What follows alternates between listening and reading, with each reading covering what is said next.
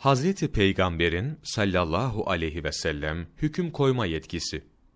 Kur'an-ı Kerim'deki birkaç ayet, bir kanun koyucu veya hüküm koyucu olarak Hazreti Peygamber'in otoritesini tespit etmektedir. Bunlardan bazıları aşağıya çıkarılmıştır.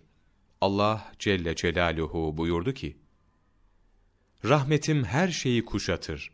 O halde onu Allah'tan korkanlar, zekat verenler ve ayetlerimize inananlar için pay ayırıp yazacağım.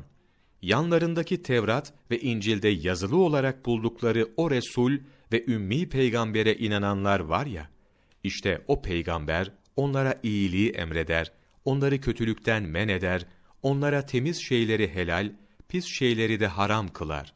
Onların yüklerini ve üzerinde bulunan zincirlerini kaldırır. Şu halde ona inananlar, ona hürmet gösterenler, ona yardım edip onunla gönderilmiş nura tabi olanlar, işte bunlar felaha erenlerin ta kendileridirler. Araf suresi 156-157. ayet. Allah'a ve ahiret gününe inanmayan ve Allah'ın ve Resulünün haram kıldığını haram saymayanlarla savaşın. Tevbe suresi 29. ayet. Bu ifadeler Allahu Teala'nın ve Resulünün sallallahu aleyhi ve sellem haram kıldığını haram saymanın zorunlu olduğuna ve bir şeyi haram kılma yetkisinin sadece Allahu Teala'ya mahsus olmadığına işaret etmektedir. Hazreti Peygamber sallallahu aleyhi ve sellem de Allahu Teala'nın izniyle bu otoriteyi kullanabilir. Allahu Teala'nın otoritesiyle Peygamber Efendimiz sallallahu aleyhi ve sellemin otoritesi arasındaki fark şüphesiz ki önemlidir. Hak Teala'nın otoritesi tamamen bağımsız, zati ve kendi kendine var olandır. Peygamber sallallahu aleyhi ve sellemin otoritesi ise Allahu Teala'dan alınmış ve ondan gelen vahye bağımlıdır.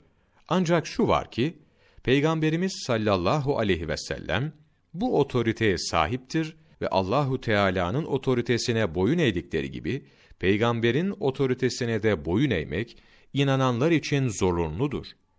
Hangi açıdan bakılırsa bakılsın bu ayet şüphesiz Hazreti Peygamber'in sallallahu aleyhi ve sellem yeni hüküm koymada Kur'an-ı Kerim'de zikredilenlere ilave olarak gayri metlu yani yazılı olmayan vahye dayanan bir otoriteye sahip olduğu gerçeğinin açık bir delilidir.